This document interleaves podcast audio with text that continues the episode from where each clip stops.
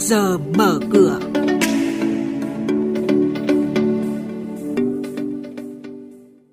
Thưa quý vị và các bạn, tiếp tục triển khai các giải pháp để giảm mặt bằng lãi suất. Từ nay đến hết năm, giảm mức thu từ 10% đến 50% đối với 36 khoản lệ phí. VN Index mất 5 điểm, thanh khoản sụt giảm. Đó là những nội dung đáng chú ý sẽ có trong trước giờ mở cửa sáng nay. Thưa quý vị và các bạn, Ngân hàng Nhà nước đã ban hành văn bản gửi các tổ chức tín dụng chi nhánh ngân hàng nước ngoài và ngân hàng nhà nước chi nhánh tỉnh thành phố về việc giảm mặt bằng lãi suất. Theo đó, Ngân hàng Nhà nước yêu cầu các tổ chức tín dụng tiếp tục triển khai các giải pháp để giảm lãi suất cho khách hàng vay nhằm tích cực hỗ trợ doanh nghiệp, người dân phục hồi sản xuất kinh doanh, thúc đẩy tăng trưởng và thực hiện nghiêm cam kết giảm lãi suất cho vay. Bộ Tài chính đã ban hành thông tư quy định giảm mức thu từ 10% đến 50% đối với 36 khoản phí và lệ phí nhằm hỗ trợ người dân và doanh nghiệp. Như vậy, kể từ nay đến hết ngày 31 tháng 12 năm 2023, ngoài lệ phí trước bạ đối với ô tô, xe rơ móc sản xuất, lắp ráp trong nước, còn có rất nhiều khoản phí, lệ phí được giảm 50% so với quy định hiện hành. Báo cáo của Tổng cục Thống kê ghi nhận 6 tháng đầu năm tổng mức bán lẻ hàng hóa và doanh thu dịch vụ tiêu dùng tăng 10,9% so với cùng kỳ năm ngoái. Trong bối cảnh thị trường xuất khẩu gặp nhiều thách thức, thị trường nội địa cho thấy sức hấp dẫn và vai trò quan trọng.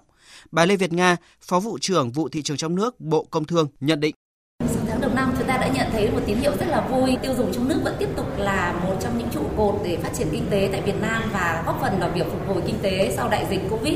À, chúng tôi cũng nhận thấy rằng là người tiêu dùng cũng rất là hào hứng trong việc tiêu thụ sản phẩm hàng hóa sản xuất trong nước và đặc biệt là ưu tiên với những nhóm sản phẩm đặc sản vùng miền, những cái ờ, sản phẩm mà mang tính là bình ổn thị trường góp phần vào Ờ, phục vụ an sinh xã hội giúp cho đồng bào dân tộc thiểu số ở những vùng sâu vùng xa cũng tiêu thụ được hàng hóa của mình.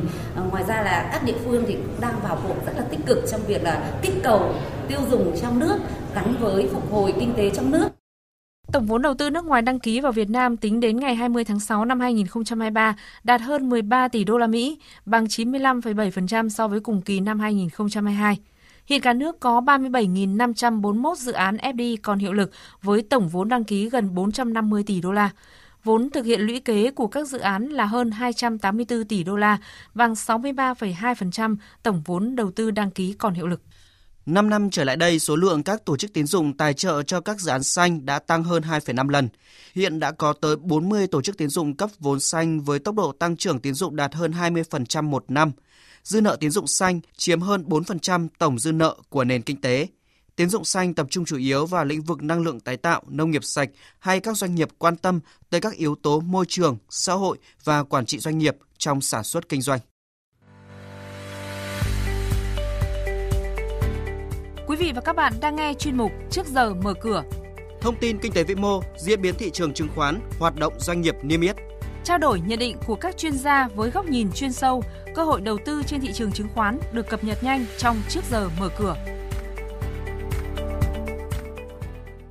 Thưa quý vị, mới đây Sở giao dịch chứng khoán Thành phố Hồ Chí Minh có công văn về việc hủy bỏ niêm yết bắt buộc đối với hai cổ phiếu AMD của công ty cổ phần đầu tư và khoáng sản FLC Stone và cổ phiếu GAB của công ty cổ phần đầu tư khai khoáng và quản lý tài sản FLC. Ủy ban Chứng khoán Nhà nước đã quyết định xử phạt vi phạm hành chính trong lĩnh vực chứng khoán và thị trường chứng khoán đối với công ty cổ phần tập đoàn Tiến Bộ, mã chứng khoán TTB theo đó, công ty này bị phạt tiền hơn 92 triệu đồng do không công bố đối với thông tin phải công bố theo quy định pháp luật.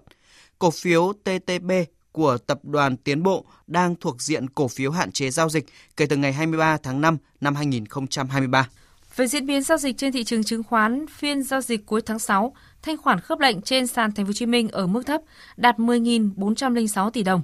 Nhóm ngân hàng giao dịch kém khả quan khi các cổ phiếu vốn hóa lớn nhất đều mất điểm như VCB, BID, CTG, VPB. Dù vậy, một số mã vốn hóa cỡ trung bình lại ghi nhận sắc xanh, cụ thể là ACB, HDB hay SSI. Nhóm bất động sản phân hóa rõ rệt và đan xen.